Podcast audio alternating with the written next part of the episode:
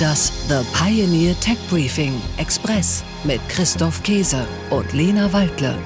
Herzlich willkommen. Mein Name ist Christoph Käse und ich begrüße Sie zu einer neuen Folge des Tech Briefings, einem The Pioneer Original. Und mit dabei, keine Überraschung, zum Glück, diese Woche Donnerstag, wie jeden Donnerstag, Lena Waldle. Hallo Lena.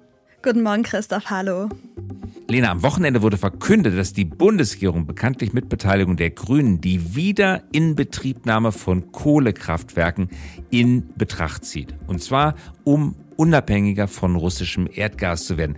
Dass ich das noch erlebe, hätte ich nicht gedacht, dass die Grünen eines Tages dafür plädieren, aus guten Gründen, aber immerhin die Grünen, Kohlekraftwerke wieder ans Netz zu bringen. Ein drastischer Schritt, aber es zeigt auf jeden Fall, wie verzweifelt die Lage inzwischen schon ist. Richtig, Gaskraftwerke, die jetzt abgeschaltet werden müssen, damit wir im Winter nicht frieren. Bundesregierungsmitglieder, die uns darauf hinweisen, dass 19 Grad auch warm genug im Winter sind. Ich persönlich fühle mich nicht wohl bei 19 Grad, muss ich offen sagen. Wenn es unter 20, 21 fällt, beginnt bei mir das Frieren 19 Grad. Das mag ich mir nicht vorstellen. Auf jeden Fall müssen jetzt Alternativen zum russischen Erdgas her. Vor einigen Wochen haben wir uns hier an dieser Stelle intensiv mit LNG beschäftigt also mit Flüssiggas als alternativen Energieträger. Was wir aber vor allem brauchen und wollen, ist nachhaltige und saubere Energie. Und das ist nicht so einfach. Nein, das ist nicht so einfach, denn die Kapazitäten wie Offshore-Windparks und Solarparks sind einfach noch nicht zur Genüge ausgebaut. Und vor allem haben Wind und Sonne zwei große Nachteile.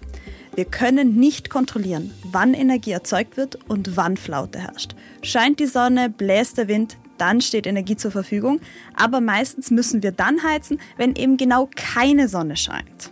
Und außerdem benötigen wir die Energie meistens an anderen Orten, als sie produziert wird. Ich habe am Wochenende übrigens, Lena, eine ganz interessante These gehört, dass es sein kann, dass jetzt der Norden Deutschlands industrialisiert wird, stärker als bisher und gar nicht so sehr der Süden, weil industriegeschichtlich war es immer so, dass die Industrie dorthin gezogen ist, wo die Energie ist. Beispielsweise zur Steinkohle im Ruhrgebiet. Und wenn der Wind und vielleicht auch die Sonne eher im Norden ist, vor allen Dingen aber der Wind, dann könnte es sein, dass Schleswig-Holstein plötzlich ein richtig großes Industrieland wird. Offshore-Windparks stehen im Meer, die großen Produktionsgebiete in Deutschland leben aber im Süden. Da merkt man schon den inneren Widerspruch. Bis also die Industrie in Deutschland umgesiedelt wird, wenn sie das irgendwann wird, brauchen wir einen Energieträger, der möglichst effizient Energie speichert und transportiert.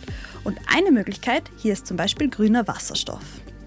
Über dieses Thema haben wir mit Jörg Singer gesprochen. Wer ist Jörg Singer? Er ist der Vorsitzende der Wasserstoffförderinitiative Aquaventus, so heißt diese Initiative. Und außerdem ist er Bürgermeister der Nordseeinsel Helgoland. Wir haben also tatsächlich gesprochen, wenn auch nur virtuell, mit dem Bürgermeister von Helgoland, übrigens 1500 Einwohnerinnen und Einwohner. Und Jörg Singer hat große Pläne für die kleine Insel.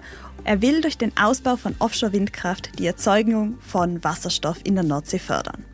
Ohne eine Wasserstoffzukunft haben wir keine Chance, die Klimaziele zu erreichen, weil wir so viel Strom produzieren müssen. Und der hat ja heute ja schon die Spitzenlast, ist dreimal mehr, als wir manchmal benötigen.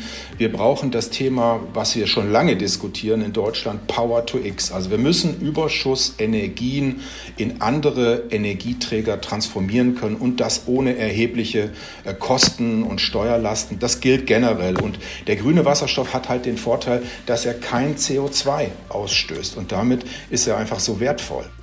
Das also ist unser Thema heute. Was ist grüner Wasserstoff überhaupt? Wie wird er produziert? Wie wirtschaftlich und umweltfreundlich ist er als Energieträger und welche Herausforderungen gibt es noch zu bewältigen, bis wir auf eine Wasserstoffwirtschaft umschalten können?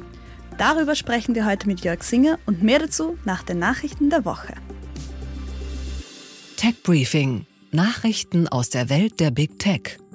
Rückzug aus China. Die IG Metall fordert von Volkswagen den Rückzug aus der Uigurenregion in China. Dort unterhält der Autobauer ein Werk. Mit dieser Forderung der Gewerkschaft steigt vor der nächsten Sitzung des Konzernaufsichtsrates der Druck auf die Volkswagen-Führung. Die Deutsche Bank überwacht ihre Banker per App. Die Deutsche Bank installiert eine Anwendung auf den Telefonen der Banker.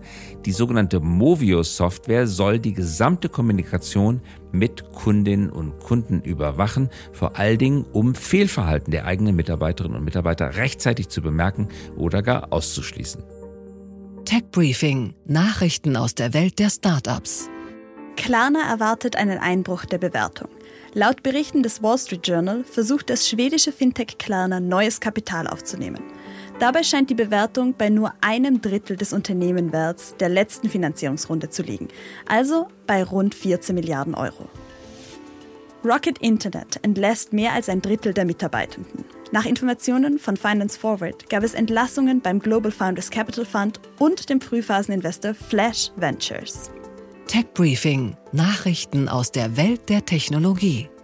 Russland wird zu Chinas Ölexporteur Nummer 1. Russland hat im Mai so viel Öl nach China verkauft wie noch nie zuvor und ist damit zum größten Öllieferanten der Volksrepublik aufgestiegen. China importierte im vergangenen Monat fast 8,42 Millionen Tonnen Rohöl aus Russland. Ein Computer lernt riechen. Der Dufthersteller Simrise bringt jetzt Parfums in Serie auf den Markt, die von einem Computer entwickelt wurden. Zusammen mit IBM hat Simrise dazu das Programm Philia entwickelt.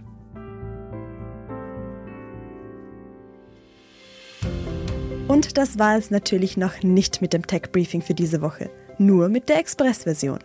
Sie möchten mehr zu diesem Thema hören?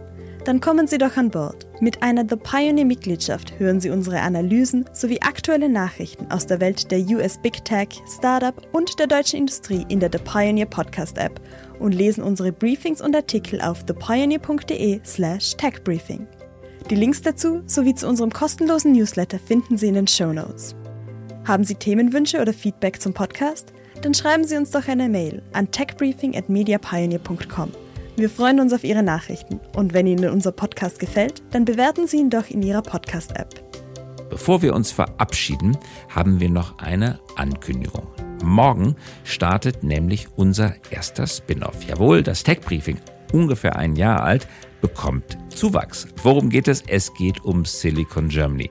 Wer meine Bücher kennt, der weiß, dass ich ein Buch mit dem Namen Silicon Germany geschrieben habe. Und dieses Buch Silicon Germany hat ein Ziel, nämlich zu erzählen, wie man Deutschland digitalisiert, wie man in Deutschland, wir hatten gerade das Beispiel Helsinki und Finnland und Espoo, wie man in Deutschland moderne Industrie ansiedeln und ausbauen kann. Unser Audiosteckbrief, und als solcher ist Silicon Germany gedacht, dauert jeweils pro Folge nur 15 Minuten. Und in diesen 15 Minuten wollen wir knapp, präzise, auf den Punkt Take-Home-Value liefern, nämlich was man tun muss, um den Mittelstand, die Familienunternehmen in Deutschland auf eine Entwicklungsschiene nach vorne zu bringen, nämlich Silicon Germany Wirklichkeit werden zu lassen. Jeden zweiten Freitag präsentieren Christoph und ich abwechselnd Erfolgsgeschichten, Lösungen, Ideen und Denkanstöße vom Mittelstand für den Mittelstand. Also immer eine Folge von Lena und immer eine Folge von mir. Wir lassen die verschiedensten Stakeholder, also Interessensgruppen aus Unternehmen, Politik und Wissenschaft zu Wort kommen. Wir blicken mit ihnen aus verschiedenen Richtungen auf die aktuellen Herausforderungen und gucken, was der Mittelstand tun kann, tun sollte und in der Tat auch tut, um digital nach vorne zu kommen. Zu hören gibt es den Podcast überall, wo Sie sonst das Tech Briefing hören, in unserer Pioneer-App auf thepioneer.de und auf Apple Podcasts.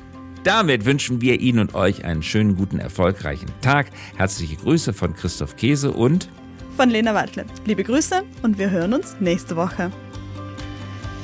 Das The Pioneer Tech Briefing Express mit Christoph Käse und Lena Waldle.